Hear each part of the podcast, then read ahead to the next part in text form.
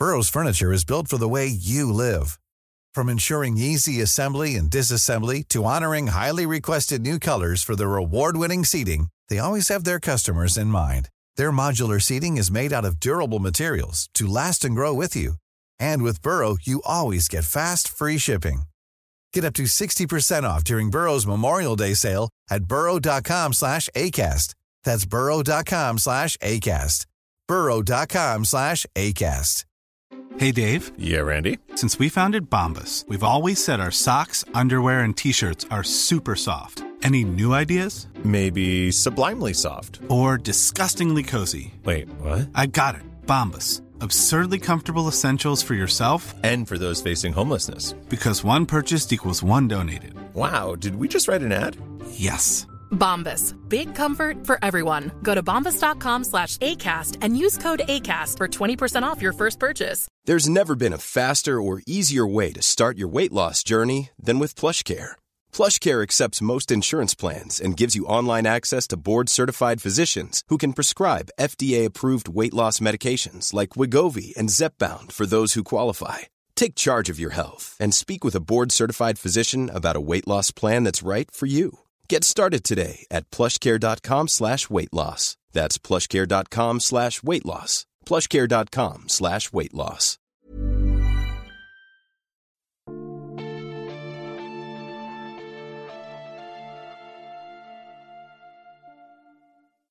Välkomna till Sagan om Isfolket-podden avsnitt 55 När mörkret faller. Jag heter Dan och med mig har jag Anna. Hej Anna! Hej Dan! Hej! Nu kör vi in i mörkret, in i spökskogen, in i... Alltså varför gör vi det här Dan? Jag är rädd för spöken. Ja men de är inte på riktigt, jo det är de. De är på riktigt, det är det De som är är jobbiga. Till och med Margit själv har sagt att spökena i Tiveden är på riktigt. Ja hon har varit där och sett dem som man kan läsa om på sista sidan i boken. Mm. Inte illa. Jag tycker det här var en fantastisk bok. Jag tycker den var helt underbar. Det här är ju stämningsuppbyggande på sitt bästa. Och det var så skön kontrast jämfört med de två tidigare böckerna där jag kände såhär, ja det är trevligt, det är Margit, det är bra, känner igen karaktärerna, känner igen allting. Och så plötsligt BAM! Jättetät skräckstämning. Ska jag erkänna en sak? Erkänn. Jag försökte läsa igenom boken igår Ja. och kom rätt långt in i den. Och sen insåg jag att det blivit mörkt ute. Och sen var jag tvungen att lägga ner boken och gå upp extra tidigt idag och läsa klart den i dagsljus. För jag kunde inte fortsätta läsa för jag blev så rädd. Nej, jag tycker det var helt fantastiskt. Jag googlade till och med på Gårdtiven och eh, det fanns någon som hade tagit bilder i den delen av Tiveden. Jag vet inte hur det, jag har aldrig varit där. Inte jag heller. Jag är jätteintresserad av att åka till Tiveden och kolla stämningen. Och hur mycket finns kvar av skogen idag. Jag är lika delar jag vill åka dit och se det och lika delar jag tänker aldrig någonsin sätta min fot i den här gudsförgätna spökskogen från helvetet. Är det någon av er lyssnare som har varit i Tiveden så vill jag hemskt gärna höra om era upplevelser där. Och är det någon av er lyssnare som har sett lite spöken vill vi också faktiskt väldigt gärna höra det. Ja, det vill vi höra om. Mm. Ja, då ska vi ta oss igenom det här. Precis, för när vi lämnade nu i förra boken så lämnade vi vid världens cliffhanger. Kommer du ihåg den? Nej, påminn mig. Mori, Erling och Thiel hade träffat Katarina, den här baronessan slash häxan slash vi har sett karaktären så många gånger förut så att det blir tråkigt. Och de hade begett till barnmorskan, den här som hade någon clue till vilka Thiels riktiga föräldrar var. Just och som det. niger för Thiel och säger Eders höghet och vi bara Oh my god vad händer? och det, det lyckas ju gå igenom hela den här boken utan att egentligen ja, Vi får bara en massa ledtrådar och ingen helhet så att det är nästan samma cliffhanger en gång till. Ja precis, för alltså när vi tittar och när vi börjar öppna mörkret, när, när mörkret faller så tänker jag att nu kommer det börja direkt på liksom cliffhangern i sann, ja men Star Wars anda. Liksom vi börjar där. Men istället får vi 30 sidor med att vi får gå in på Katrines bakgrundshistoria. Ja, eh, och jag tyckte väl hon växte i den faktiskt. Och kom bort från den här Margit-schablonen som hon kände som i förra boken.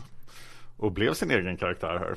Ja, alltså jag håller med dig. För precis som Margit säger att hon har ju skinn på näsan. och vet vad hon vill.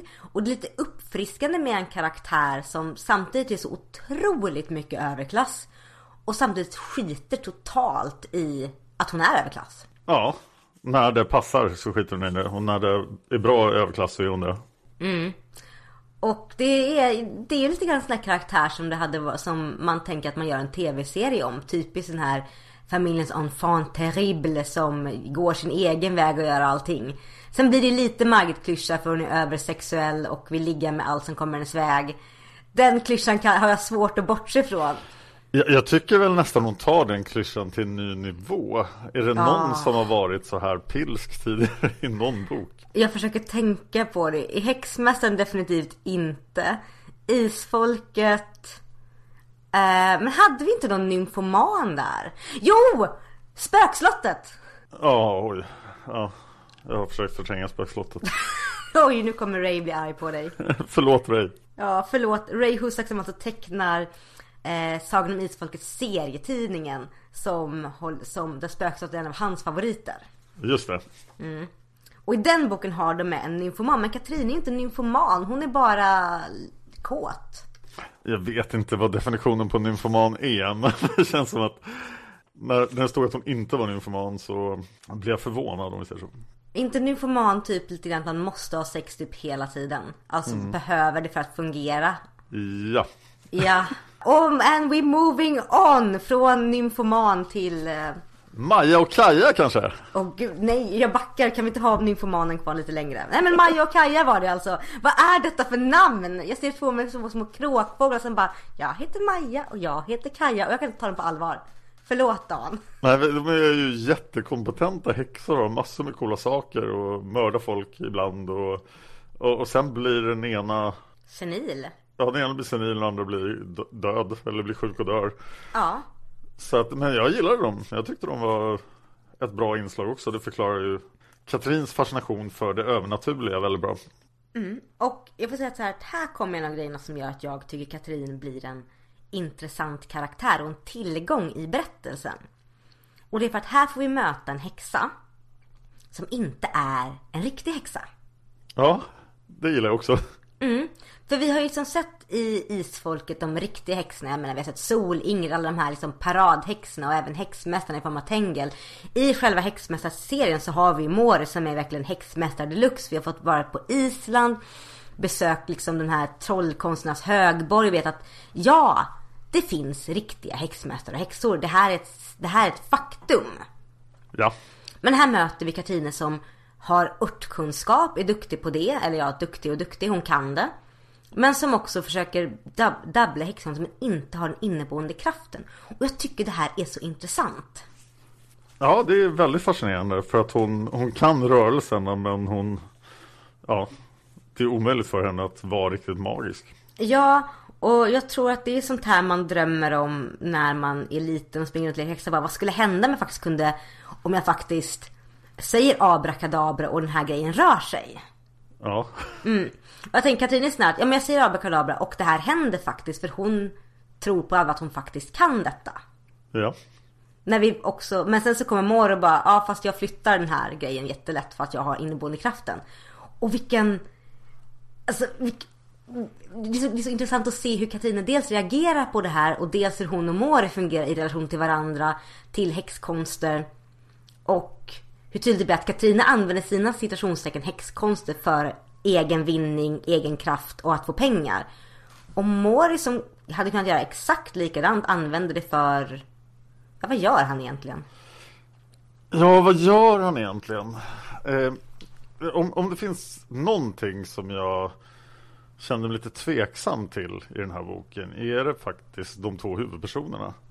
Mori och Tiril tänker du på? För du tänker Ja. inte Nero som en huvudperson, eller hur? Nej, jag tänker på Mori och Tiril. Det är mycket de som hela serien handlar om. Men Mori är så här, nej, nej, det här ska vi inte göra fast det är det enda som kan föra plotten framför. Så man vet ju att han eh, inte kommer att, eh, han kommer inte få sin vilja igenom. Du menar att de ska ligga med varandra? Nej, det menar jag inte alls. Jag menar liksom, vi ska gå till det här slottet. Nej, det är farligt, det ska vi inte göra. Ja, nu gör vi det ändå.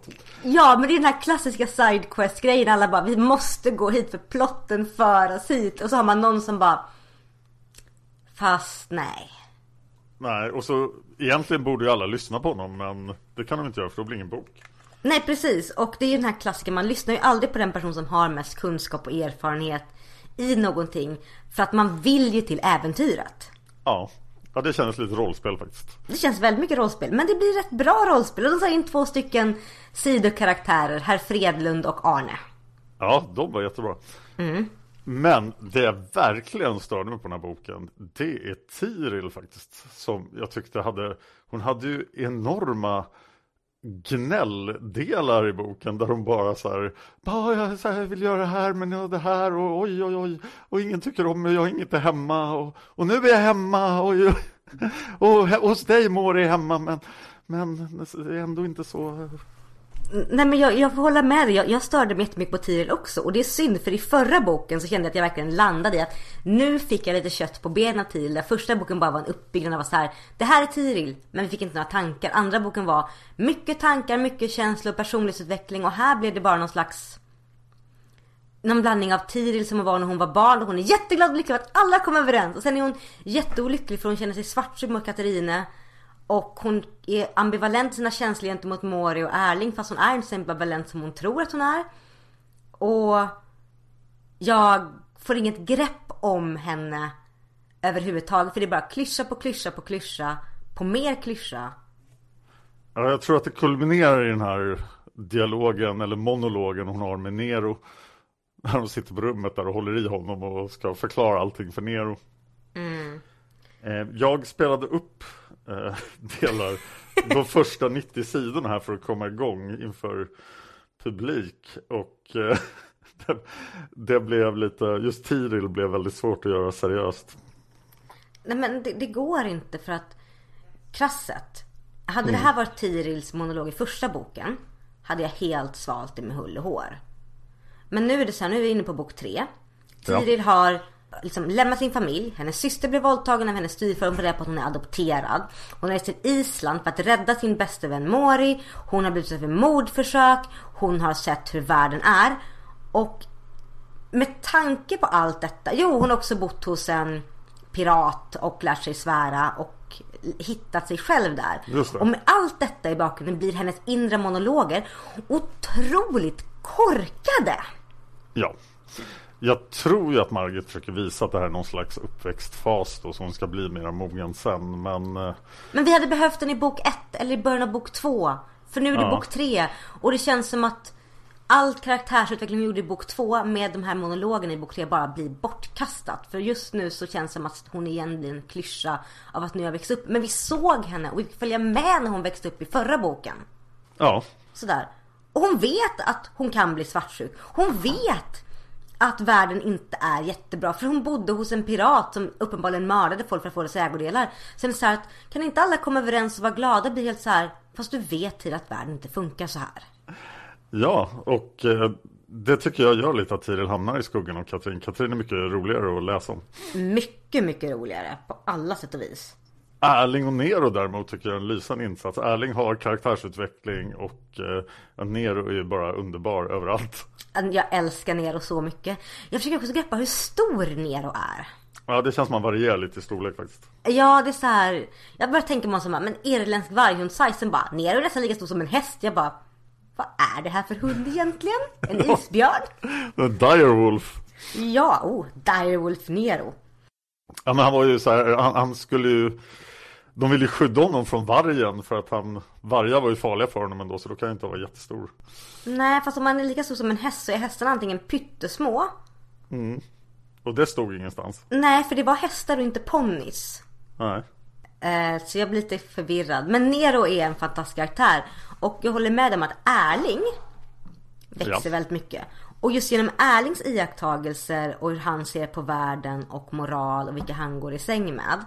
Så Ja. tycker jag att där får vi den bästa insikten av hur relationen man-kvinna på den här tiden faktiskt fungerar. Både som överklass och som underklass. För Tiril och Moris relation, den får jag bli inte klok på. Nej men den är ju superasketisk och romantisk och Ja, klassisk, klassisk Margit tycker man väl kanske. Ja, fast också de har den här... Fast det är helt okej att vi delar säng med varandra, vilket är ett modernt synsätt som inte passar in på den tiden. För ingen människa skulle göra det på den tiden, because it would be wrong. Vilket då? Dela säng med varandra. Jaha, ja. När, när är vi egentligen? Vilken tid? Ja, vilket år är det och hur gammal är Tiril här? Vilket år är vi? Nej men gud. Det stod ju i de tidigare böckerna men det står inte i den här. 1700-talet, Tiril bör väl vara 18-ish? Hon är, hon är född på 1600-talet. Står det, står det i... Hon är född 1699 eller något sånt där fånigt. Jaha. Ja. Det, står, det som första som står i boken är De mörka makternas böcker. Upprinnelsen till allt det märkliga och skrämmande som en ung flicka från norska västlandet måste genomgå i slutet av 1600-talet och början av 1700-talet. Men vad konstigt. Ja, det här borde vi veta egentligen. Det här borde vi definitivt veta. Men jag tänker med Tiril som eh, 19-ish. Ja, 20. och Ja, Erling Mår är 10 år äldre. okej. Ungefär. Och Erling är lite äldre. Erling och, jag tänker Erling och Mår är ungefär samma ålder. Ja, Ja. Och Katrin är lite, kanske något år äldre än Tiril. ja, Ja. Då tror jag vi har det rätt. ja, det köper jag. Rätta oss om vi har fel. Ja, gör jättegärna det. Men för att backa tillbaka till berättelsen. Katrines berättelse ger ju liksom en sån här... Den ger mig kött på benet. Så när Ja. vi väl kommer till den här cliffhangern och står där och bara Oh, eders höghet. Så funkar det överraskande bra. Ja, jag, jag har inga problem alls med den här början. Nej, för att hade vi bara fått nu gå in på cliffhanger så hade Katrines reaktioner när hon är avundsjuk och sånt där. De hade inte riktigt fallit på plats för mig. Nu faller allting på plats. På ett väldigt bra sätt. Och det är, det är väldigt intressant för att här är första gången man faktiskt får reda på att Tiril är av högre rang. Men hon är, inte, hon är samtidigt inte av högre rang för vad är hon egentligen? Eh, ja, hon är ju en bastard eh, från jättehög ett.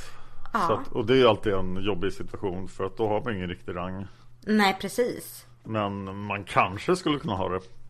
Ja, om, precis som Katarina så krass säger att om man blir erkänd av fadern men fadern verkar inte känna till att Tiril finns. Nej, det är ett jättebra mysterium, det är det ju. Så jag Oh, förstår ja. att hon håller fast vid det. Och jag älskar barnmorskan i övrigt. Ja, jag skulle precis säga det. Hon är ju en jättecharmig bikaraktär. Men det är återigen Margits styrka att göra just, eller en av hennes många styrkor att göra charmerande bikaraktärer. Som lyfter fram eh, det bästa i sina huvudkaraktärer. För här tycker jag att man verkligen förstår Tirils sårbarhet och skörhet i att hon faktiskt upptäcker sitt arv och vem hon egentligen, vem hennes familj är. Ja. Och det, det, det blir ju verkligen genom barnmorskan. Ja. Sen tyckte jag det var så himla fint att de kom tillbaka till henne och berättade vad de hade varit med om också. Precis som de lovade i början av boken. Ja, jag hade blivit jättearg om det inte hänt. Ja, då, då, hade, det, då hade ni fått höra det. Men de bestämmer ju här liksom när de lyckas tolka ut vad det är som Tirils mamma har sagt det här med Tistelgorm och Tiveden och Gortiven och eh, minne från fadern. Hon får ett halsband också. Ja. Mm. Och den här demonfiguren.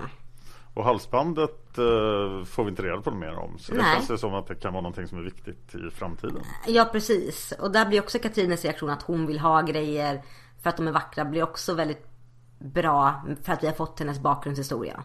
Precis.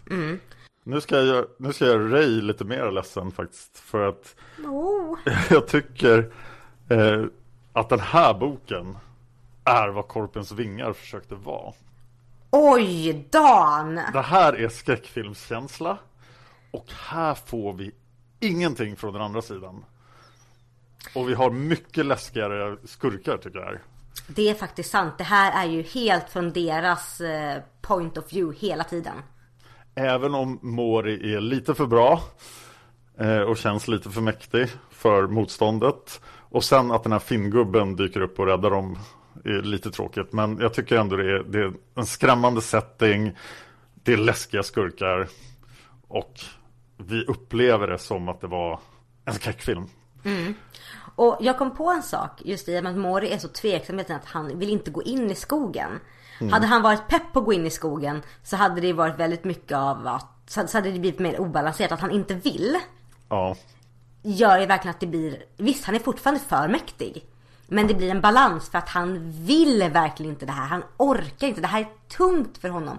Och Jag känner hur trött Mori blir för varje sida i boken och det är helt Ja. fantastiskt hur Margit lyckas skriva detta. Ja, det är fantastiskt välskrivet. Och Mm. dessutom har ju Mori alla sina obalanserade hjälpare som jag innerligt avskyr i den här serien. Men Fast de är inte så synliga här. nej, de fungerar i den här boken. De Ja! lyckats skriva dem rätt. Yes! Äntligen! För det här är ju liksom Förlåt, Margits svaga sida. Vi skriver in andeskaror som bara du vet Plus 90 i karisma, int, viss allting, overlevlat i helvete. Så vi vet ju att Mori aldrig är någon riktig fara, men man glömmer bort i den här boken för att den är så bra. Och för att Margit lyckas fånga de här äkta känslorna. Alla som någon gång har dygnat, varit vakna liksom en hel natt och ett helt dygn. Vet den här känslan av hypervakenhet som Margit beskriver. Eller den här känslan av bara så här. Om jag slappnar av då somnar jag stående. Man känner den känslan. Man vet att Margit har varit med om den också. Och hon lyckas förmedla den så bra. Ja, fantastiskt bra. Och hela skogsskildringen är ju helt fantastisk. Det är, Ja. och varenda liten konstig klippformation och där man vill ju bara åka dit och se dem. Ja precis och det finns några ställen i boken när berättarrösten blir väldigt, väldigt påtaglig. För när den börjar åka, ge, ge sig av mot Tiveden Ja, och de försöker hitta den här, åh, vilka var Maja och Kajas herreman och de måste hitta vem det var och bla bla bla och vart han var på väg och liknande. ja. Eh, det funkar. Och sen när de kommer fram till det här värdshuset, Tobias Fredlund och hans fru Fredlunds värdshus. Och hon börjar berätta om, åh så här är historien om Tistelgården. Då kände jag, åh nej, berättarrösten är här igen. Ja, jag tycker också den syns ganska bra i de här beskrivningarna av eh, besvärjelserna. Ja, Trolldomen, då blir det långa sidor upp och ner med en massa olika magiska trick. mm, som är verkligen såhär, ja, det är lite copy-paste här. Mm, så tänker man, va- varför pratar om det här? Eller varför tänker någon på det här just nu? För Mm. det är bara så här, Margit ska visa att, haha, jag har koll. Som inte magikunnig, icke insatt i häxmästarvärldens lyssnare, läsare. Så är det intressant för mig att veta så mycket om trollformler. Men eftersom det blir så otroligt långa utläggningar. Så rubbas historien för det blir så att det här är inte Katrine som frågar Mori om häxmästarråd. Det här är inte Mori som berättar för till. Det här är Margit som säger Titta här! Det här är skillnaden mellan norska och isländska gallrar. Ja, det gillade jag.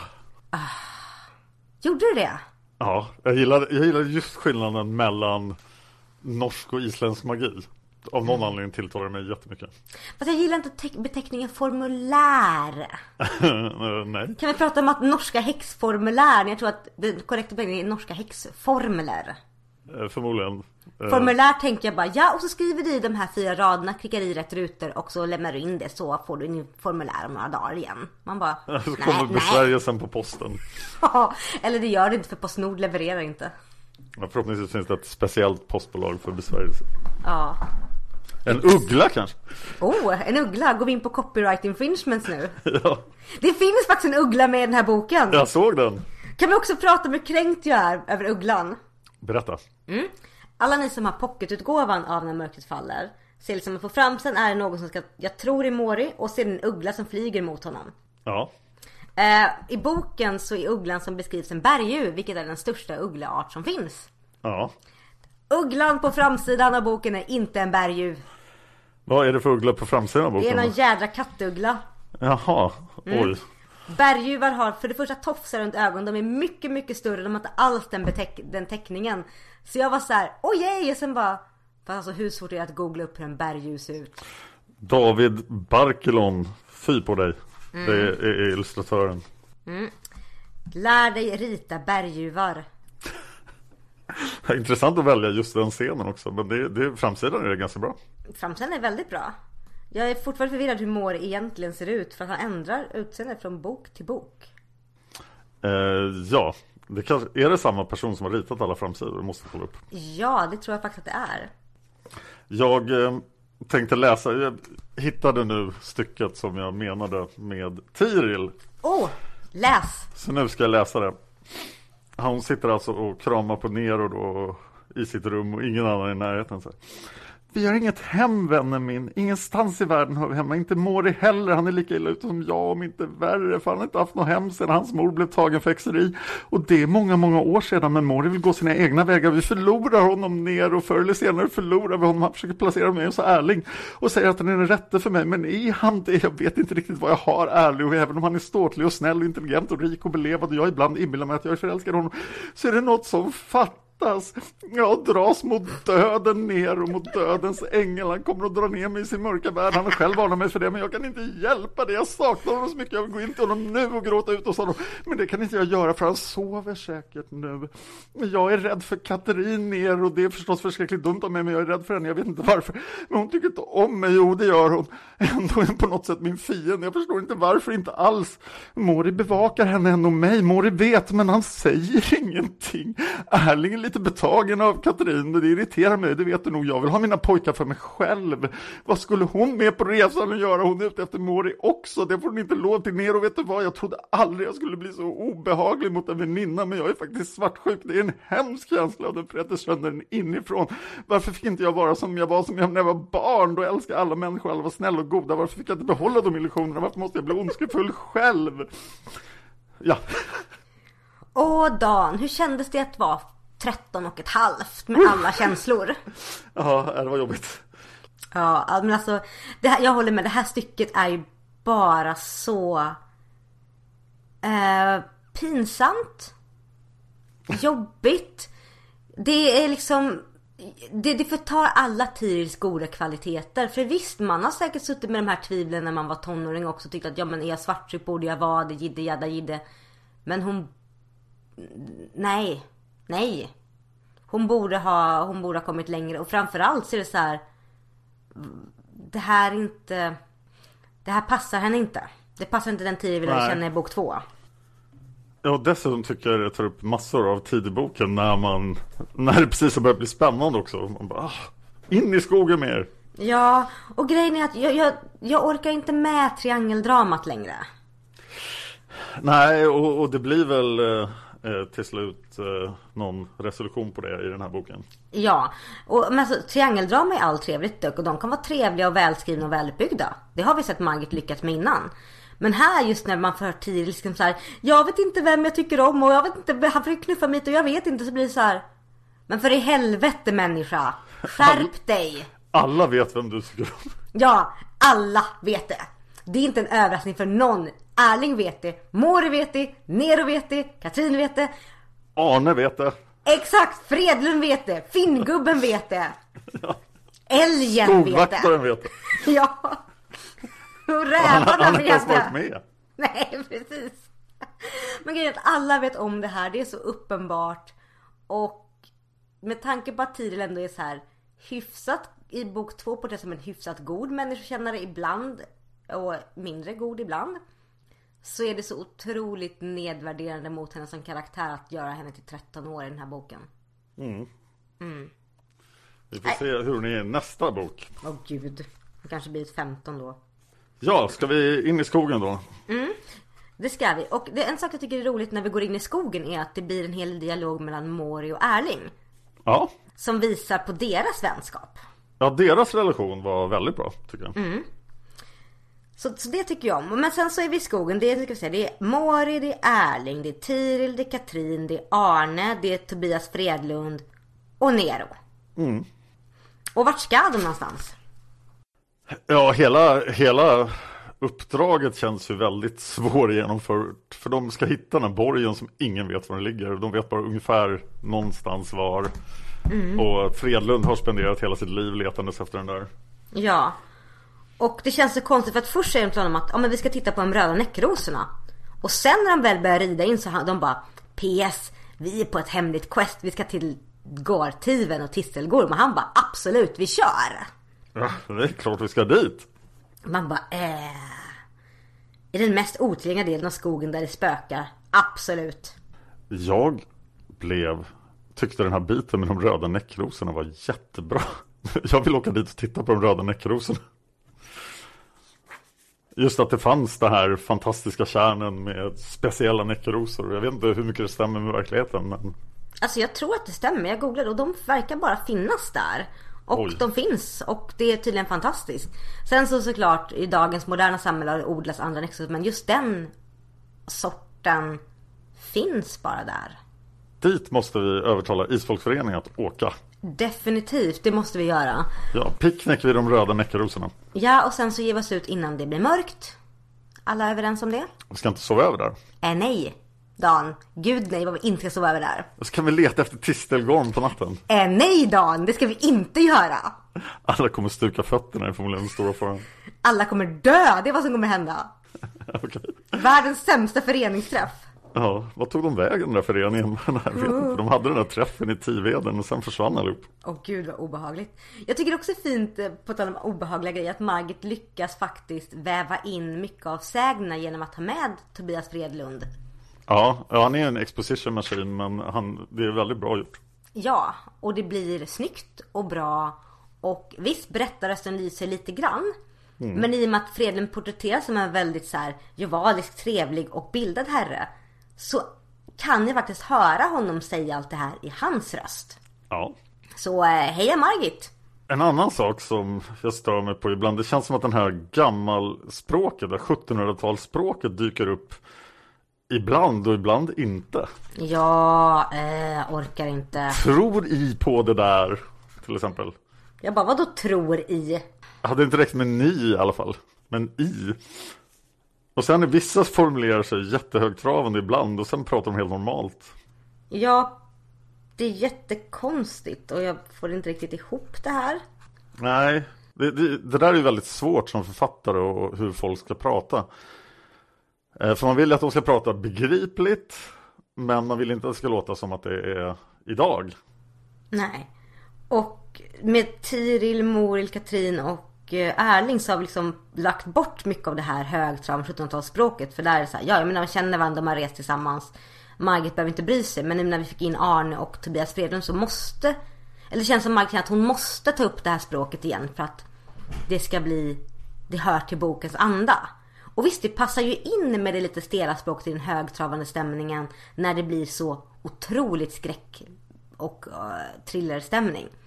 Ja. Men i och med att det haltar så blir det lite, lite konstigt. Ja, det blir lite störande. Man, man lägger märke till det. Ja men det gör man helt klart. Dessutom säger de ni till varandra ibland. Ja. Eller du. Och även mellan folk som inte borde ha lagt bort några titlar eller liknande. Nej precis. Och sidospåret innan de åker in i skogen där, det är väl att Erling och Katrine ligger med varandra. Ja, det var ganska roligt faktiskt. Ja, det var faktiskt jättekul.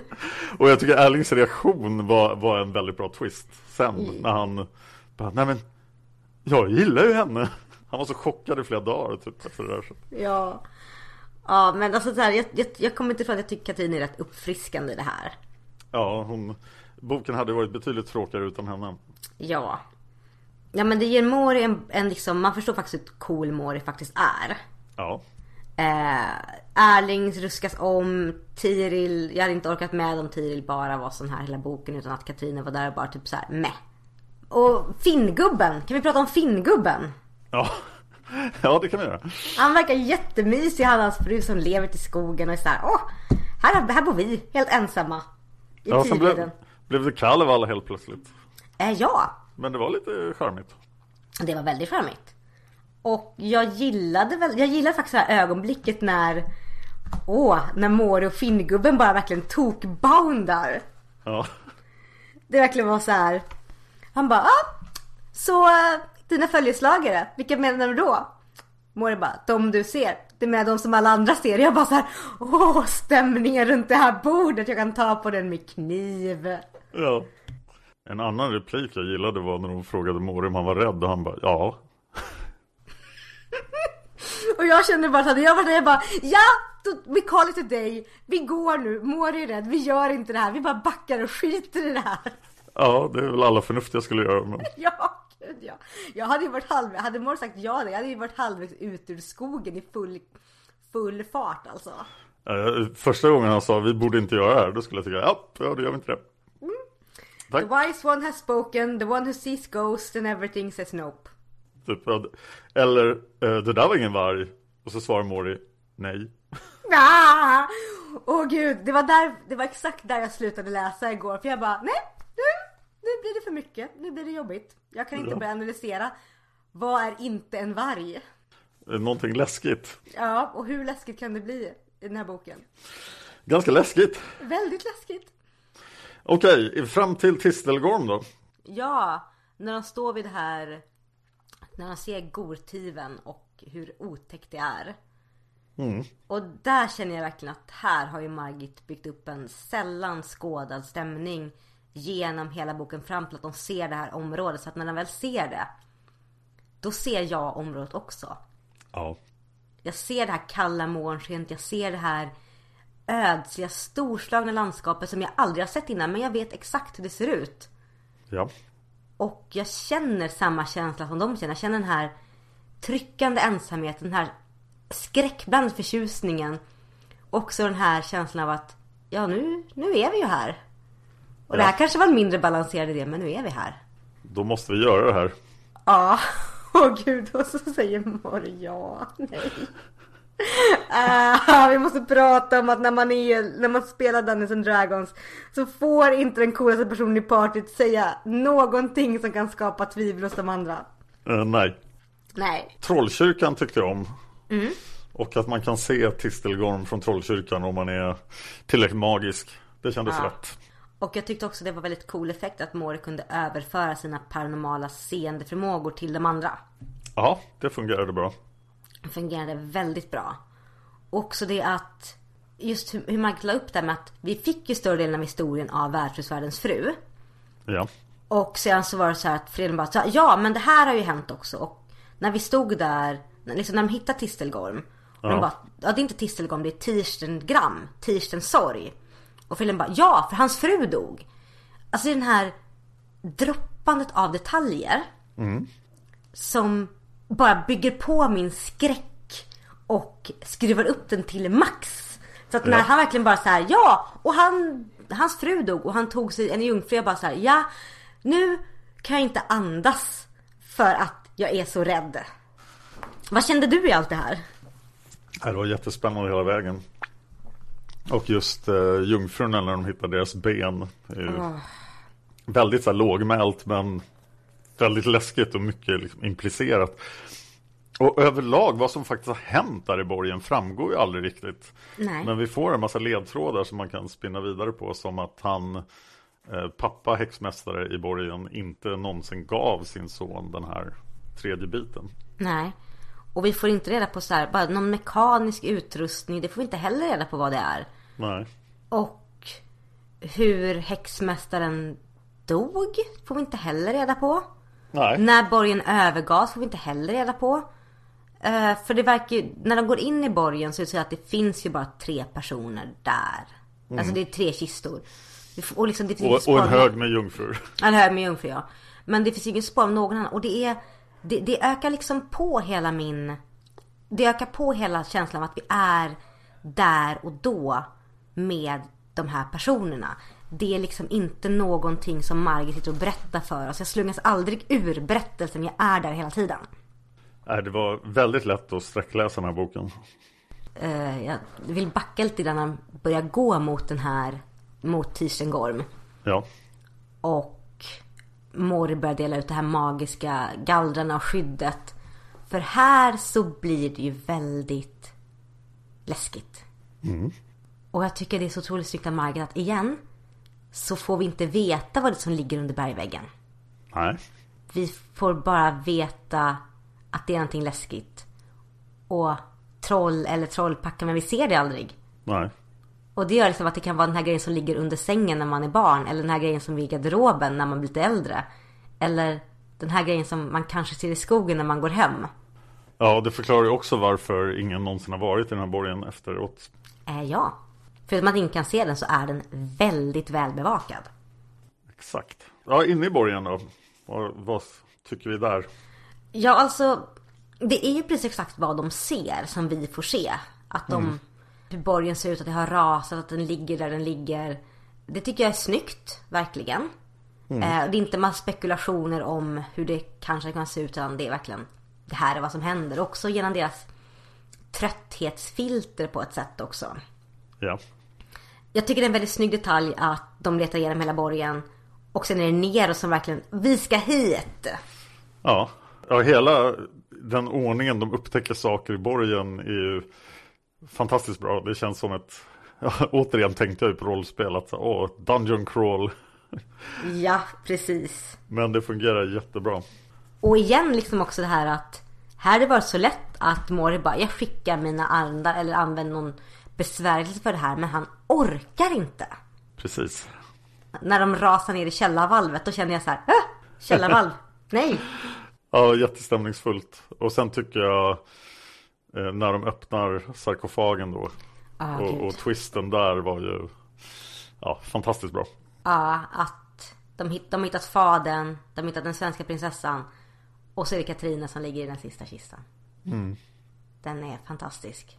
Och hon lyckades försvinna med skogvaktaren och man tänkte inte jättemycket på det. Man tänkte ju så här, ja men det här är ju skumt. Men jag hade glömt bort det i princip. Jag tänkte i alla fall inte på det när jag kom hit. Så bara oj.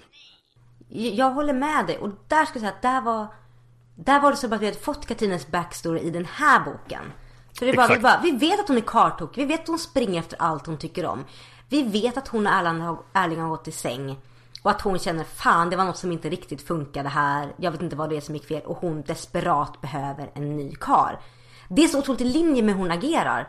Ja, Så att jag reagerade inte över skogvakten sånt där överhuvudtaget. Kanske när Fredlund sa Fast skogvakten är ju en ung man som är linblond.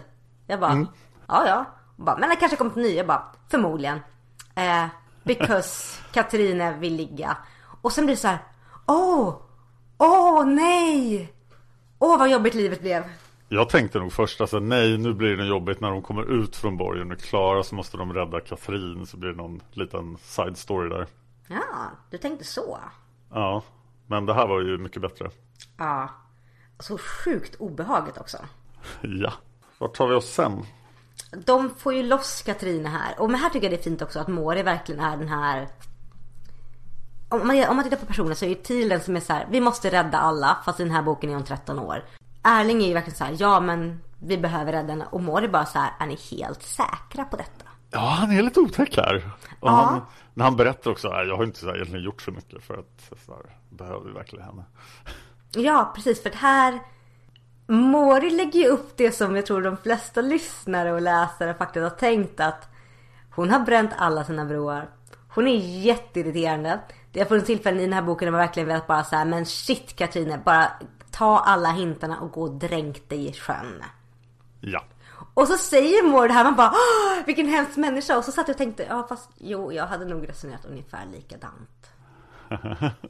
Men också vara så här, är det värt att få loss henne? Och då tänker jag lägga på den här, du vet Tröttheten när man bara står där och bara så här Medveten om att om jag bara slappnar av så kommer jag somna.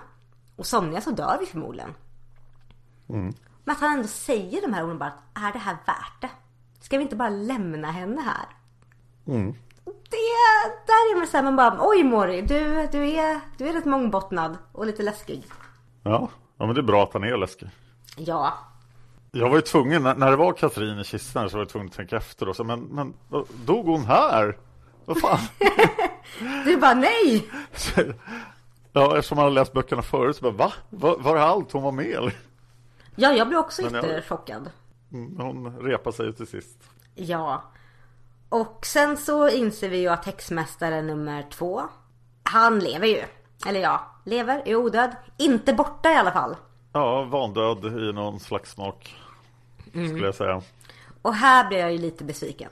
På själva striden mot honom eller? Ja, för alltså jag hade... Vi, vi har ju sett liksom att han, de är, han och hans far ju kapabla till otroliga svartkonster. Så här, Mori hade Ja. problem med detta. Och ja, han är försvagad av gallrandet när Mori gallrade ner hela Tistelgorm i, eh, till, i källarvalven. Men jag hade nog... Jag hade nog väntat mig någonting lite mer. Jag se liksom, ungefär som när Mori försöker vet, blåsa upp dörrhålet och han slängs bakåt. Någonting litet sånt där som var verkligen umf. Ja, han kändes ju eh, lite mesig här. Och Ja. att Finngubben då dök upp gjorde ju också allting lite för lätt. De blev ju två mot en och det är ju lite fuskigt. Ja, Men jag hade nog... eh, Jag känner att eh, jag fick lite dåligt med kött på benen med just X-Men. Alltså så här, det byggdes upp för någon slags episk bossfight. På level Ja. 70.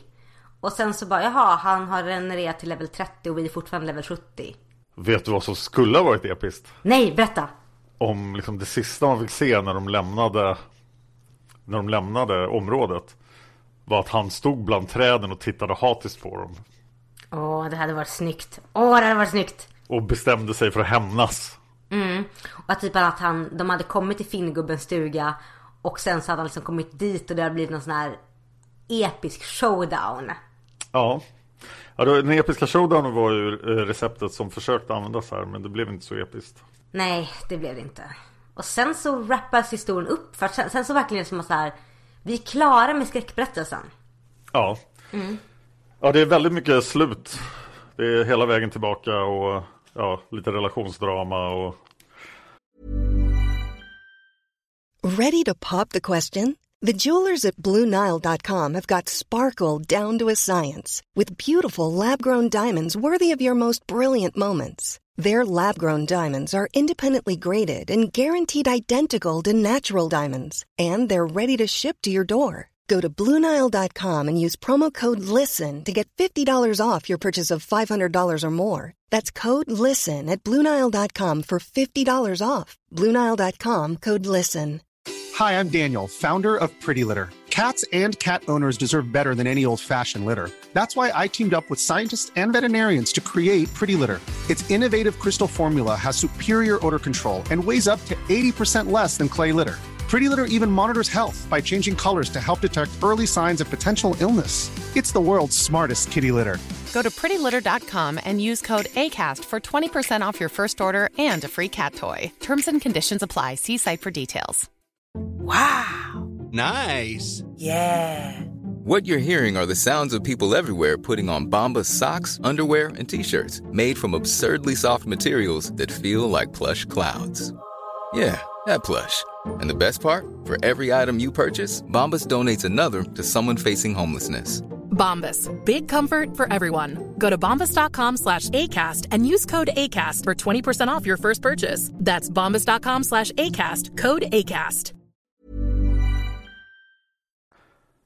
Och sen kommer ju då in, mina två icke-favoritskurkar dyker upp igen. Åh här. nej, Tweedledee och Tweedledum liksom.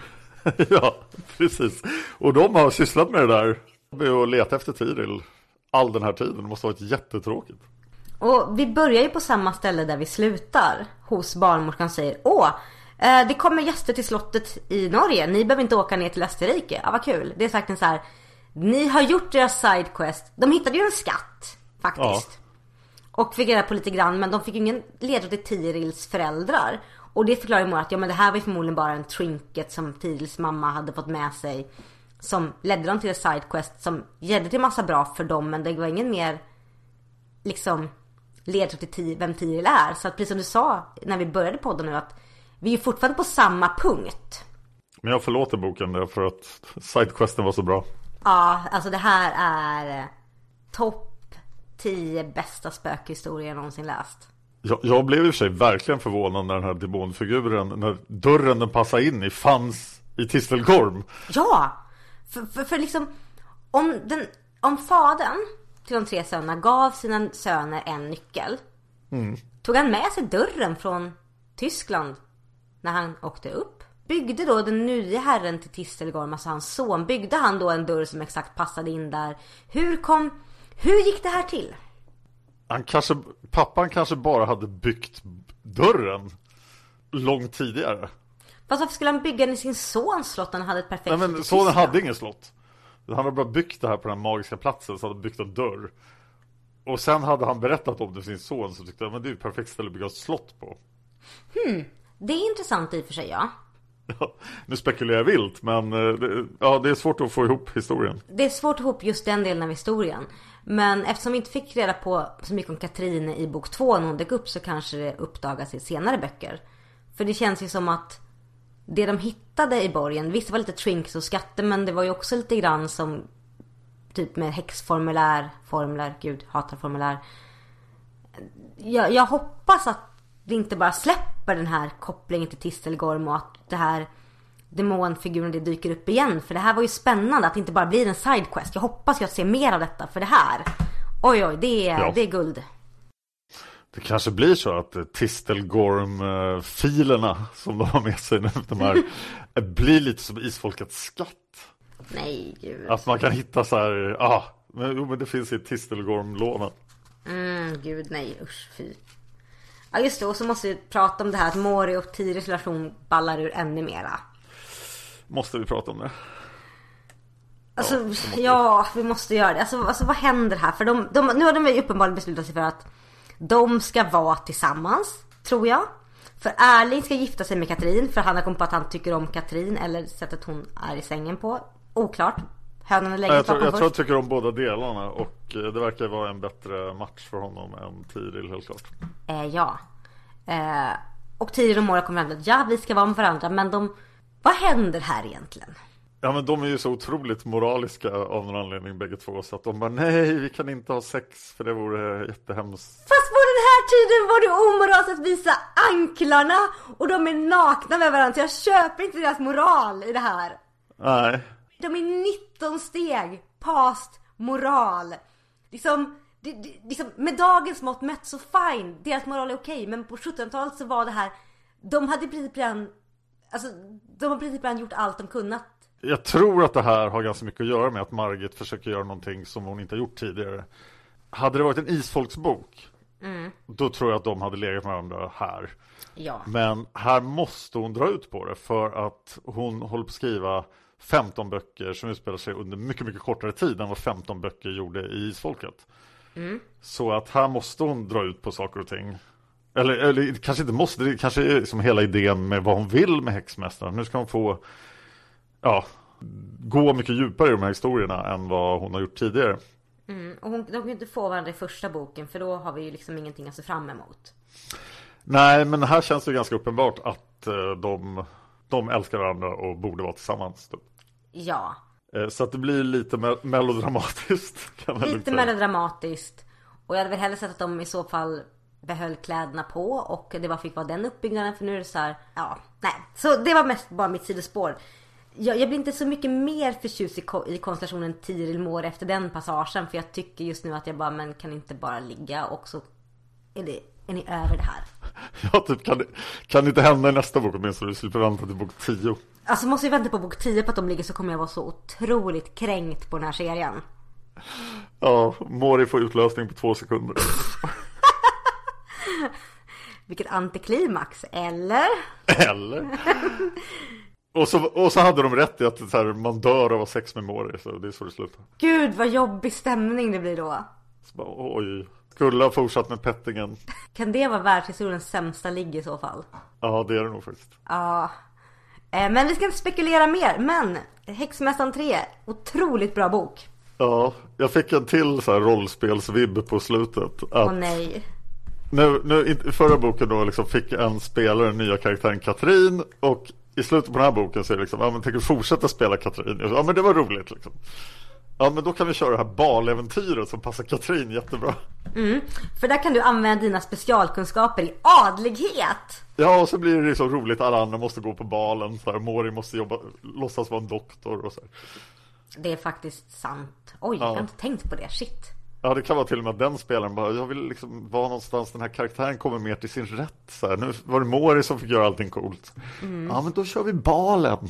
Ja, och, då, och Alex spelar bara, men det blir bra för jag har också lite skills i adlighet så att det blir bra för mig. Ja, det blir Ja. Precis, och Tiril vet att hon är huvudpersonen så att hon bryr sig inte.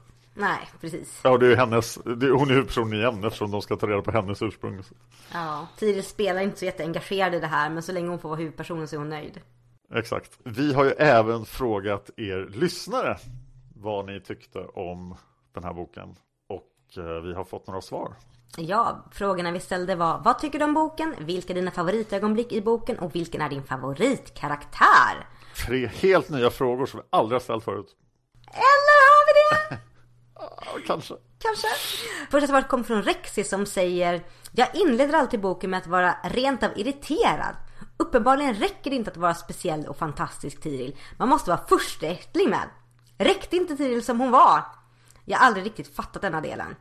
Jag låter mig imponeras över resan de företar sen dock. Nu framkommer mer avancerad svartmagi än det vi såg i kyrkan tidigare som jag tyckte var lite tamt. Ja, detta börjar likna saker jag verkligen gillar. Favoritögonblick? Nog var det när Katrine tillfångatas i denna boken. Hur det beskrivs att de måste jobba för att få loss henne och väcka henne till liv. När hon sedan själv inser vad som har hänt, det är fantastiskt rörande. Även om hon gör mig rasande med sin reaktion själv och hur hon måste klamra sig fast till Mori. Men det var en väldigt bra beskrivning. Och just att tuffa Katrin inte klarar av vad som helst, det gör henne mer mänsklig.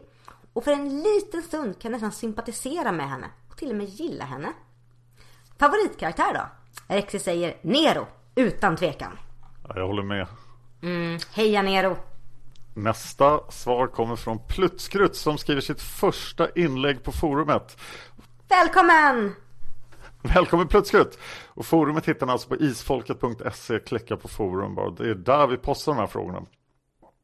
Plutskrutt säger Jag är äntligen i kapp. Jag har lyssnat på alla ljudböckerna med tillhörande poddavsnitt av Sagan om Isfolket. Allt inom loppet av sex månader.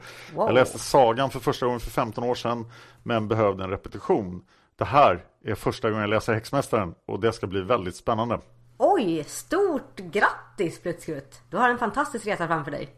Och vi frågade Plutskrutt vad hon tyckte om boken och hon svarade Jag tycker att den är bra och spännande. Då jag inte läst boken förut blir det lätt att dras med i handlingen. Och jag lyckas inte lista ut i förväg vad som ska hända. Blir dock lite irriterad på att tillgången till pengar gör att hela äventyret blir lite för enkelt. Tycker även att all magi är rätt tråkig och alldeles för mycket. Det är nog därför jag dragit mig för att läsa denna serie. Men det är väl bara att tugga och svälja. Den heter ju trots allt Häxmästaren. Haha. Och så kan jag inte låta bli att undra om det verkligen är nödvändigt att släppa runt på den här jäkla hunden. Visst har han sina talanger och har hjälpt till bitvis. Men det är ändå inte han som, är, är, är, ändå, sorry, är det ändå inte han som avslöjar dem hela tiden. Kommentarer som citat och en stor svart hund hade de med sig. Då är det med all säkerhet de återkommer lite för ofta för att det ska rättfärdiga hans närvaro i den här boken. Favoritögonblick när Tiril och Mori ska försöka få till det igen i slutet av boken men inte kommer till skott som vanligt. Och Tiril säger citat Du får göra precis vad du vill med mig men jag vill helst inte dö. Ja. Stor humor, kan inte annat än skratta åt sådana scener när det blir så martyrigt och undergivet att skinnet knottrar för mig. Och då inte knottrar sig på ett bra sätt vill jag poängtera. Favoritkaraktär, jag tycker väldigt mycket om karaktären Katrin.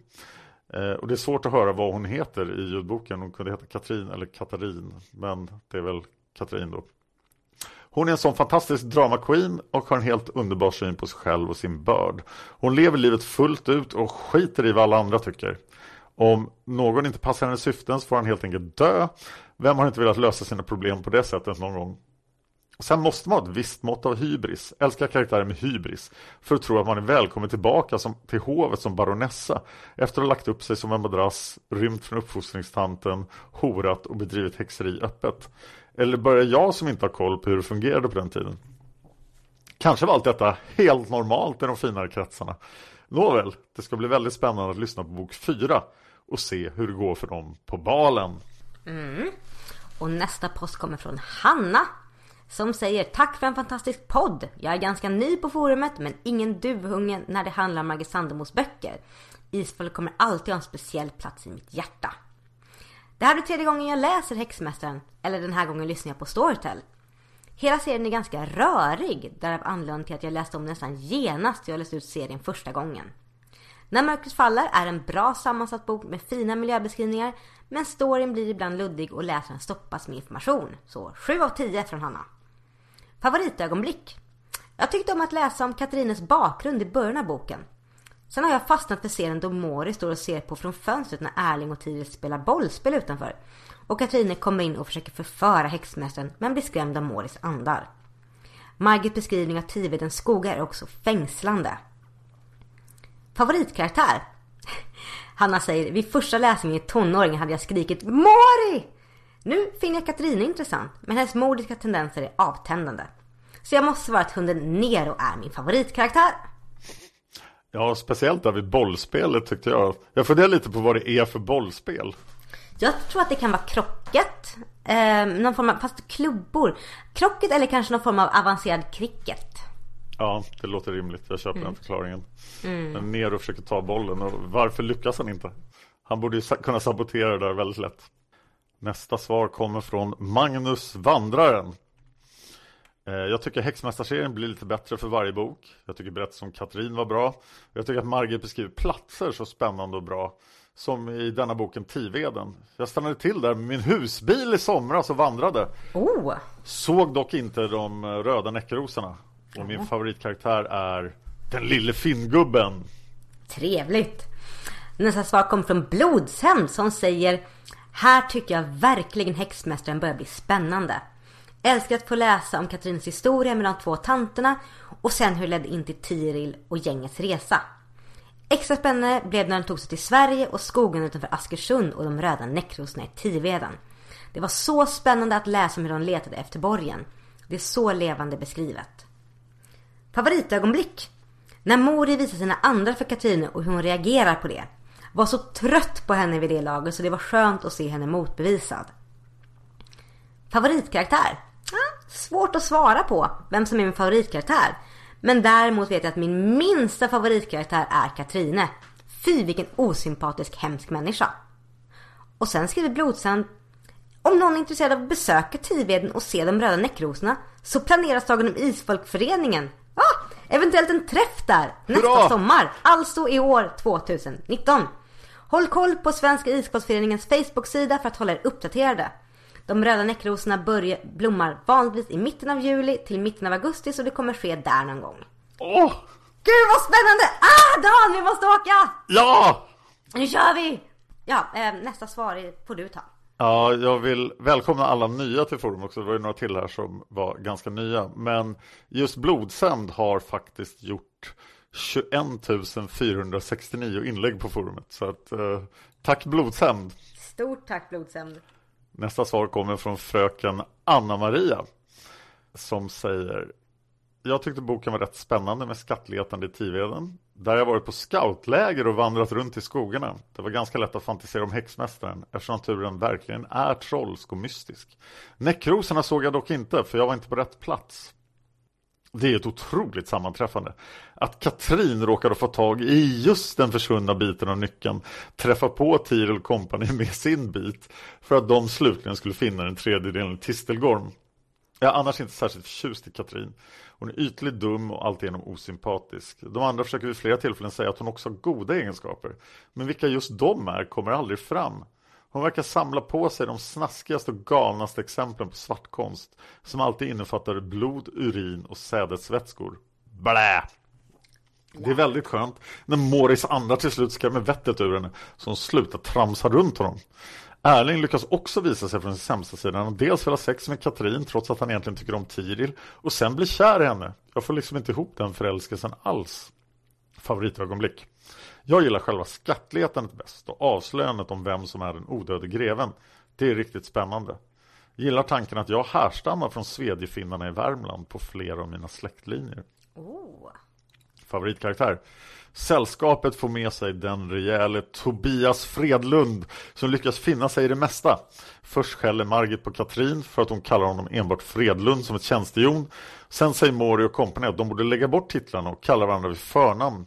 Men Margit fortsätter därefter konsekvent kalla den stackars Tobias för enbart Fredlund. Ungefär som den stackars skidtillverkaren i Sällskapsresan 2. Han får aldrig ett förnamn utan heter bara Hedlund. Därför vill jag ge Tobias upprättelse. Han är min favorit. Heja Tobbe! Woho! Tobbe Fredlund to the rescue. Ja, och nästa svar kommer från Rymdhunden som säger Vad tycker jag om den här boken? Jag vet faktiskt inte. Första delen handlade om Katrinas kamp för att stilla sin kåthet och den andra hitta en borg. Kan lugnt säga att den andra delen tilltalar mig mer. Katrine drar ner den här boken. Hon är bara kåt, inget annat. Hon har inget djup alls, hon blir en parodi, bara överdriven. Men sen kommer boken igång när de är på väg att finna borgen. Katrine gör mig fortfarande galen men jag kan ignorera henne. Speciellt när hon försvinner. Favoritkaraktär är också svårt att svara på. Tiril känns för god, för söt, för perfekt. Och Erling, jag tappade helt respekten för honom när han vände sig till Katrin och dessutom kom på att han har känslor för henne bara för att hon var annorlunda och vild i sängen. Nej. Mår är i alla fall fortfarande en mäktig häxmästare och det är intressant att se hur han får arbeta i den här boken. Hans avståndstagande till Tiril som jag tidigare himlat åt ögonen åt får här en förklaring i slutet när den är på väg att ha sex och Tiril börjar känna hur skuggorna drar sig närmare. Det känns som att det finns en bra grund till varför Mori håller sig undan. Just för att det faktiskt skulle förändra Tiril. Favoritögonblicket är nog när de hittade Katrin i kistan. Det kom helt oväntat för mig och jag gillar det. Plus skönt att slippa hennes prat och kåthet en stund. Men trots mina hårda ord så tycker jag ändå boken var underhållande. Det var en härlig Margit-stämning i skogen och bojen fick mig att tänka på flygande hår och isfolket. Åh, oh, korpens vingar! Rymdhunden säger vidare, är nyfiken på hur det ska gå på balen och vad som händer när Tiril får reda på sin härkomst. Vad tror du själv Anna? Är det farligt för Tir att ha sex med Mori på något eh, ovanligt sätt? Alltså? alltså det känns ju som att ja, det, det, det känns ju inte som att det här är något som sätter stämningen när jag citerar Grå skuggor omkring henne. Gråa svajande skuggor om, omvävde de klagade svag som döda som vilt i hundratals år och nu växtes upp till erotiska vakna minnen och drömmar. Det känns ju inte riktigt som en bra grej det här. Det är som en eh, magisk könssjukdom. Men Dan! Fast ja, faktiskt. Ja. Nej, men det känns ju faktiskt som att det finns skäl för Mor att hålla sig undan. Med tanke på det här. Och andra sidan så tänker jag att det här kanske han borde i så fall ha checkat och testat lite grann av innan med sin anda. Vad händer ifall jag har en sexuell relation och får känslor för någon? Kommer det här påverka? Kommer det inte påverka? Det känns som en väldigt dum grej att liksom utforska i stundens hetta. Ja, det kan bli en, en ja, stämningsdödare. Ja, och det känns som att så här, vad skulle hända om de löpte hela vägen ut? För nu verkar det inte ha påverkat Tiril så mycket för att så fort de slutade så blev det bra. Mm. Men det är frågan, kommer det bli så att hon dör? Kommer det bli så liksom att det här drar ner henne? Kommer det påverka liksom hur hon ser på livet, personlighetsförändring? Alltså, det, det, det finns ju aspekter helt klart i det här som förklarar varför de håller sig ifrån varandra. Men jag vill fortfarande väga in jag tycker det är jävligt hycklande av dem att gå så långt att Mori faktiskt inte har ansvarskänsla nog att kolla upp det med sina jävla andar. Eh, ja. Mm. Han verkar ju ha en ganska konstig relation till andarna här också. Han undviker dem på något sätt. Ja, vill inte kännas vid dem men känns vid dem fast ja, jag, jag vet inte riktigt vad han gör men det känns som att det här är ju en sån grej han faktiskt borde kolla upp i så fall. Det skulle ju kunna vara en bra idé. Ja, för ska han leka asketisk munk så är det faktiskt bra att kolla upp om det är värt att han ens gör detta. Precis. Nästa kommentar kommer från Nolau. Nu har jag också kommit ikapp. Det är första gången jag läser Häxmästaren och det är kul att göra det tillsammans med er. Dock tycker jag att de tre första böckerna inte är i närheten lika bra som Isfolket. Jag hoppas att det blir bättre. Den här boken tycker jag var den mest spännande hittills. Även, även om jag måste medge att jag inte alltid hänger med alla svängar eftersom jag oftast lyssnar med det ammar. Nåväl, det jag minns starkast från boken är Katrin i början och hur hon, ursäkta min brist på bättre ord, blir superkåt av att se gamla och där måste jag komma ihåg att vi har en eh, icke-explicit tag på iTunes så att eh, könsorgan på äldre män kan vi omskriva det som. Har vi en sån tag? Jag tror det. Oj då. Jag skrattade högt när jag hörde det. Det känns inte som jättevanligt bland unga flickor men det säger väl någonting om hur kåt denna människa är. Jag måste nog kolla upp det där med taggen. Ah. Jag tycker att alla karaktärer är ganska schablonartade så jag har ingen favoritkaraktär. Katrin är kåt, Mori är mörk och besynnerlig, Tiril är så god så god och så vidare. Slutet fångade mig dock. Det blir spännande med balen. Kul att ni är tillbaka Dan och Anna. Tack så mycket. Och sista svaret kom från Silja Angrimsdatter som skriver Även om den är spännande nog så gillade jag den sämre än föregångarna. Ja. Ja. Margit kan verkligen konst att introducera nya karaktärer. Från starten är Katrins historia intressant. Men efter ett tag blir hon bara som en blek och billigare kopia av Sol! Hundra mm. gånger mer samvetslös och tusen gånger mindre sympatisk. Och mycket mer sexfixerad. Men vandringen i Tivedens skogar och eh, uppbyggnaden kring Tirsengram. Här är Margit verkligen på sitt bästa. Annars glädjer jag mig mest till nästa bok som jag vet är långt bättre. Oj! Eh, Silja Armstrong säger vidare Det ömma ögonblicket mellan Mori och Tiril efter, han, efter att han har räddat henne från skogsvaktaren Det vill säga borgherren När hon har sprungit till skogs och Mora inhämtat igen är fint. Annars är de flesta ögonblick mellan de här två, om det är dialogerna. Eh, Di di dialogerna är lite onaturliga och märkliga ibland. Jag gillar också besöket på Finntorpet. Eh, Sägnen om knytten i tv mm, och när de hittar de röda näckrosorna i Fagertjärn. Och när de kommer tillbaka till den gamla barnmorskan och får beskedet om Slottsbarn att Tirils mor kanske kommer vara bland gästerna. Favoritkaraktär? Ja, det får bli Mori ännu en gång. Annars är jag väldigt glad i Tiril och Nero. Den lilla finngubben och Tobias Fredlund är också trevliga bekantskaper. Men Erling blir bara mer och mer ryggradslös dessvärre och Katrin kan jag inte på något sätt eh, tycka om. Som rent allmänt, som sagt, hon är en dålig kopia av Sol. Yes! Det var era kommentarer och eh, håll utkik efter tråden för bok 4 så att ni kan vara med och kommentera den innan vi läser den.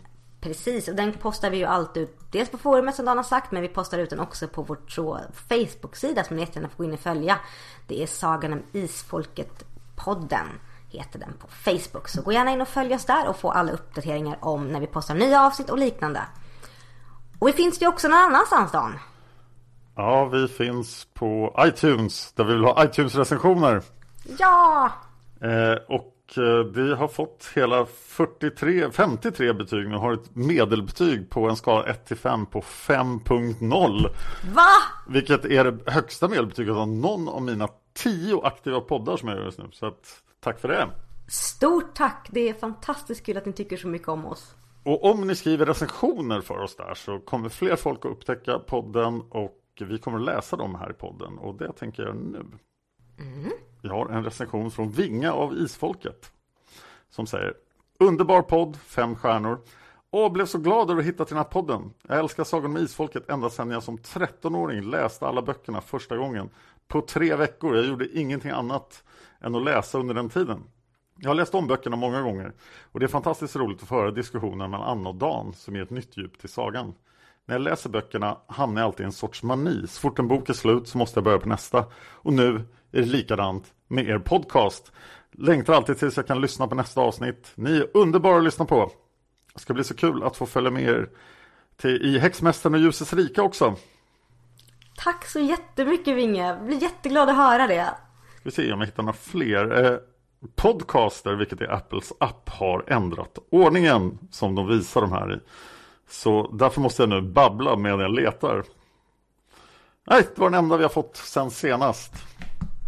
Men stort tack och vill ni lämna en iTunes-recension så gör det jättegärna. Vi blir väldigt glada för det och det hjälper oss att bli bättre. Yes.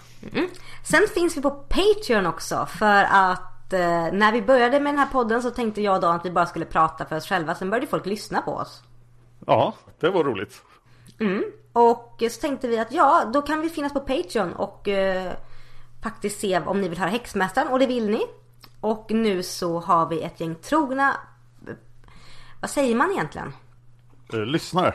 Patreon, spons sponsorer säger man. Ja, gäng tro trogna sponsorer som sponsras på Patreon och ser till att vi faktiskt kan fortsätta med den här podden.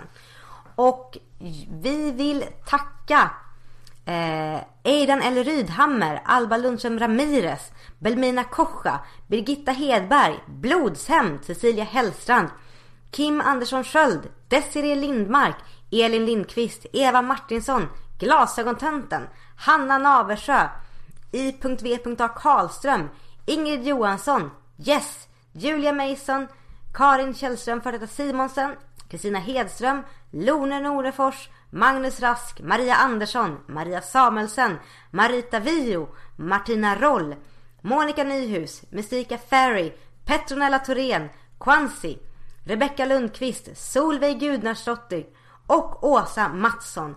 Jättetack för att ni sponsrar oss på Patreon och ser till att vi kan fortsätta göra den här podcasten.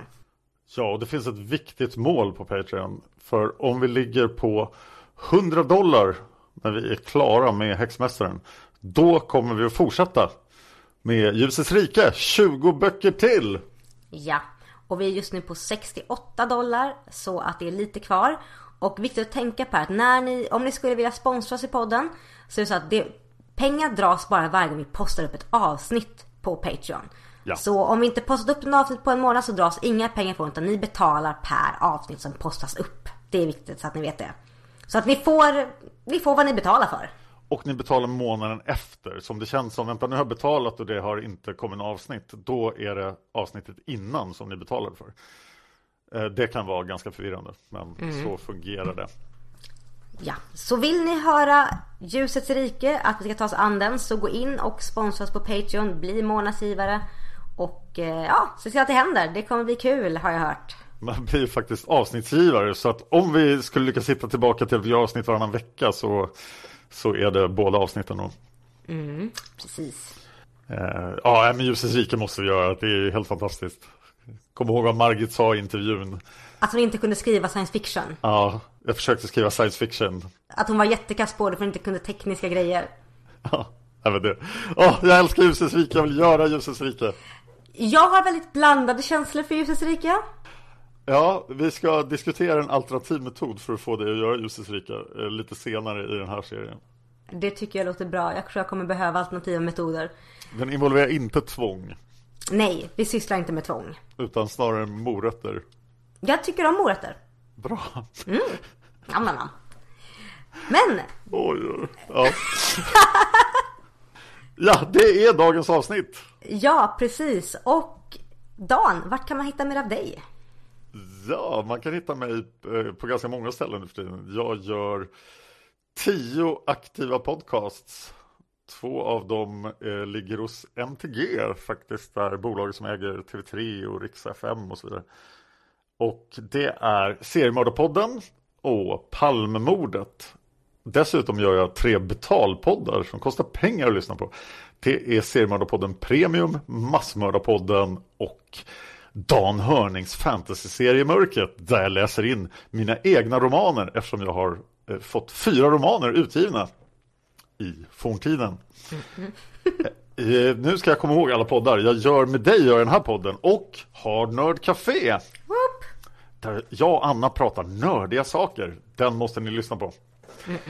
Eh, Sen gör jag en engelskspråkig historiepodd. Det är min äldsta podd. Den heter Fan of History.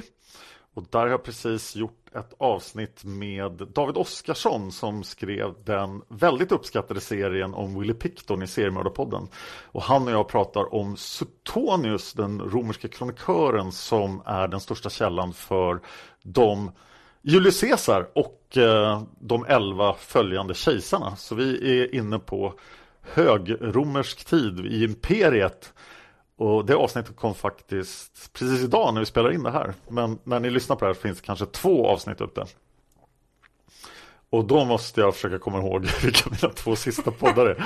Ja, jag har börjat eh, Mordpoddarna har ju varit mycket mer framgångsrika än alla andra poddar och det gör ju att nu, jag nu har poddat på heltid i en egen firma i tre och ett halvt år. Så att jag startade en till mordpodd men jag var trött på att vara så himla superseriös som jag är i alla mordpoddar. Jag är ju, ska ha fakta rätt och det är bara jag oftast och liksom jag pratar om fallet. Eh, så jag har, och jag har fått kritik för att jag har skrattat och haft för roligt förut så det har jag helt fasat ut ur de andra mordpoddarna. Och därför startade jag Mördarpodden som jag gör tillsammans med Josefin Molén och den har faktiskt inte släppt så den är lite svår att hitta nu för det är bara för de som orkar leta reda på den som får lyssna på den. Men den kommer släppas brett under 2019 och jag räknar med att den kommer att bli min näst största podd efter Seriemördarpodden. I Mördarpodden så pratar vi fortfarande om mord, vi får fakta rätt och så vidare men ibland så kan det spåra ur. Ja, vad är tio poddar? Jag Gympodden! Ja, just det, gympodd. ja. Yes, men den eh, ligger tyvärr nere för tillfället så att det kanske bara är nio poddar just nu. Så, var kan lyssnarna hitta mer av dig, Anna? Jag gör ju inte tio poddar då, jag gör ju bara två. Eh, och det är Isfolket med dig och Hard Nerd Café. Men annars så skriver jag en hel del. Jag har en blogg, setsunaseras.blogspot.se där jag bloggar om allt mellan himmel och jord.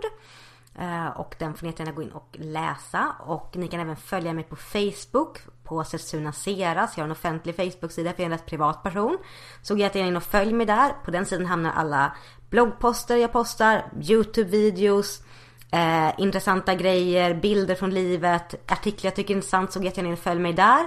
Sen finns jag på Twitter, där heter jag Anna Seras och där får ni jättegärna följa mig också så blir jag glad och eh, pepp och på det påminner mig att jag ska lägga upp en bild på framsidan av den här boken på min Instagram som ni gärna får följa. Där heter Dan Hörning. Jag försöker samla alla tio poddarna på en Instagram. Plus även så här, posta lite allmänt Instagram-skräp som man brukar.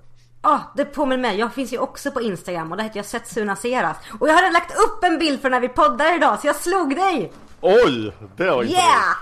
Så gå jättegärna in och följ mig där. Där är det mest brädspel, saker jag gör, eh, saker jag skriver, en hel del digitala spel och allmänna fånigheter. Också min fluffiga fåniga katt. Åh, hon är jättefin. Hon är ju det. Hon har legat och spunnit bredvid mig hela tiden. Åh, fnattriga mm. katet. Ja, fnattriga katets vilja är lag. Eh, det var någonting mer jag tänkte säga, men nu blev jag distraherad av din katt.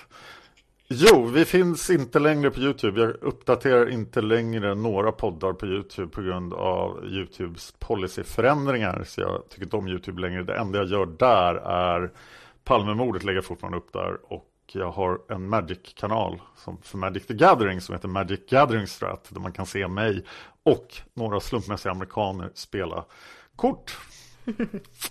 Yes. Mm. Det ska vi prata om i Hard Café snart. Oh ja.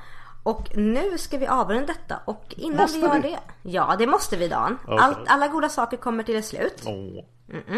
Men för er kära lyssnare så är det här inte riktigt slut än. För ni ska nu föra nästa del i vår följetong om så skulle ske. Som är skriven av Alba Lundström Ramirez och som hon läser upp nu. Så vi säger tack och hej och trevlig lyssning tills vi hörs nästa gång. Eller hur Dan? Ja, tack och hej. Mm. Hej då. Ha det bra, hej då. Tack Alba. Tack Alba, hej då. Om så skulle ske av Alba Lundström Ramirez. Del 3. Alexander och Cecilie blev kvar som nattgäster på grannarnas gods. Det var inte oväntat, det hände ofta när de var bortbjudna till senare middagar. Några som visste att utnyttja det var tvillingarna Tankred och Gabriella. Särskilt Tankred njöt av friheten att kunna hitta på hyss och äventyr utan att mor Cecilie, som han var övertygad om hade en magiskt synsk kraft riktad mot just honom, kom på honom och gav honom bannor. Denna morgon hade han bestämt sig för att ta ut en av hästarna och rida. Gabriella följde honom ner till stallet. Till henne hade han bara sagt att han ville hälsa på hästarna. Hon ville inte leka ensam och han visste att om han berättade sina planer för henne skulle hon genast springa och skvallra. Nu var Gabriella på väg in mot det hörn av stallet där hon visste att en av stallkatterna hade en hel kull med kattungar. Bra, tänkte Tankred, så var hon både upptagen och glad. Han ville gärna att hans tvillingsyster skulle vara nöjd. Det var bara det att hon hade så helt annan syn på vad som var roligt än han själv. Just som han närmade sig den häst han hade valt ut hörde han Gabriella ropa hans namn. Först blev Tankred arg och stött, tänkte att systern hade upptäckt vad han höll på med och kom för att stoppa honom. Men så märkte han att hon inte kom springande, som hon helt säkert skulle ha gjort i så fall. Och också att hennes röst hade en ton av förtvivlan i sig. Tankred fann Gabriella sittande på det smutsiga golvet på ett sätt som var mycket olikt den prydliga lilla flickan som alltid höll sin klänning ren. I famnen höll hon en liten grå kattunge och det var svårt att säga vem av dem som pep mest hjärtskärande. Gabriella förklarade snyftande att det lilla djuret hade ett skadat ben, antagligen brutet. Och Tankred insåg genast att det var dags för honom att överge sina tidigare planer och bli sin systers räddande hjälte. Gråt inte, Gabriella. Se så, vi tar med den upp till Tarjei, han är ju läkare. Gabriella protesterade först, för de hade fått noggranna instruktioner om att inte störa Tarjei. Tankred övertalade henne snabbt. Han hade blivit förtjust i den hjältegloria han nu såg hos sig själv och drog till stora toner om hur det var deras skyldighet att genast hitta bästa möjliga hjälp åt detta oskyldiga lilla liv. Sen var han tvungen att trösta Gabriella när han tog i så hårt om kattungens lidanden att hon började gråta igen. Tarjei låg i det dunkla sovrummet, inte säker på om han var vaken eller inte. Nattens mardrömmar hade inte varit ovanligt svåra men vetskapen om att Alexander inte fanns där hade plågat honom var gång han vaknat med andan i halsen och en kvardröjande känsla av gula ögon som stickande stirrade på honom. Han hade inte insett vilken tröst den andra mannen blivit för honom och skrämdes nästan av hur starkt hans behov tillåtits bli. Då var det lättare att inte tänka på det, att inte tänka alls, bara stanna i den behagliga dimman där varken nattmarornas plågor eller den vakna världens överväldigande beslut nådde honom. Plötsligt hörde han barnaröster utanför dörren. Är du säker på att vi får gå in? Mor har sagt att vi inte får störa, vet du. Det var en flickröst och Tarjei skämdes över hur lång tid det tog för honom att förstå att den tillhörde Gabriella. Jag säger ju att det handlar om liv och död, sa Tankred. Och nu kände Tarjei i alla fall igen rösten på en gång. Innan meningen ens var avslutad slets dörren upp. Tarjei satte sig snabbt, svängde fötterna över kanten på sängen och försökte rätta till sitt hår. Till sin förvåning såg han att han måste ha klätt på sig tidigare på morgonen. Så slapp han i alla fall sitta här i nattskjortan. Så, vad vill ni barn? Frågade han med en röst som han försökte göra mjuk och vänlig istället för sömndrucket skrovlig. Med orden tumlande över varandra av iver och förtvivlan förklarade tvillingarna Paladin den skrämmande situationen. Tarje blev först alldeles som kall inombords. Han hade sett så mycket död, han hade varit med och orsakat så mycket död. Det kändes som att allt han, allt han rörde vid förtvinade och försvann. Han hade inte velat tänka på det, men när han såg på de två barnen framför sig förstod han att det var en av de saker som höll honom kvar i maktlösheten. Vart han än hade vänt sig hade hans älskade dött. Aldrig för hans hand, ändå alltid på grund av honom. Därför höll han sig här, därför reste han inte vidare ner i Europa för att söka upp sin son. Därför hade han knappt velat träffa sina unga kusinbarn. Ta dig samman, pojke. Tarjei ryckte till. Det var som om han hade hört sin farfar Tengels röst. Han stirrade på de båda barnen som stirrade tillbaka, tysta nu. Och så var det som om slöjan drogs bort från hans ögon. Något som varit slocknat flammade upp igen. Tarjei var i grunden en praktiskt lagd man, utan mycket till övers för skrock, trots att han helt och hållet trodde på isfolkets märkliga historia. Men att död och förbannelse skulle följa i hans spår, det var ju löjligt. Allt som hade hänt hade sin rationella förklaring, hur sorgligt varje fall än var. Och detta var då inte heller någon ödesmättad stund. Det var två barn, en snorig och rödgråten flicka och en pojke som sträckte på sig för att se längre och ståtligare ut. Och så en liten kattunge som pep ynkligt i Gabriellas försiktiga grepp. Tarje skakade på huvudet och reste sig. Hans ben var darriga. Hur kunde han låtit sig själv bli så här svag? Men han tog sig med bestämda steg bort till fönstret där han drog ifrån gardinerna. Han drog bort den ena duken från bordet som stod där framför och la istället dit ett rent lakan. Nu lägger du patienten här, Gabriella, så går du... Nu lägger du patienten här, Gabriella, och så går du Tankred och häller upp en skål vatten åt mig så jag får tvätta händerna.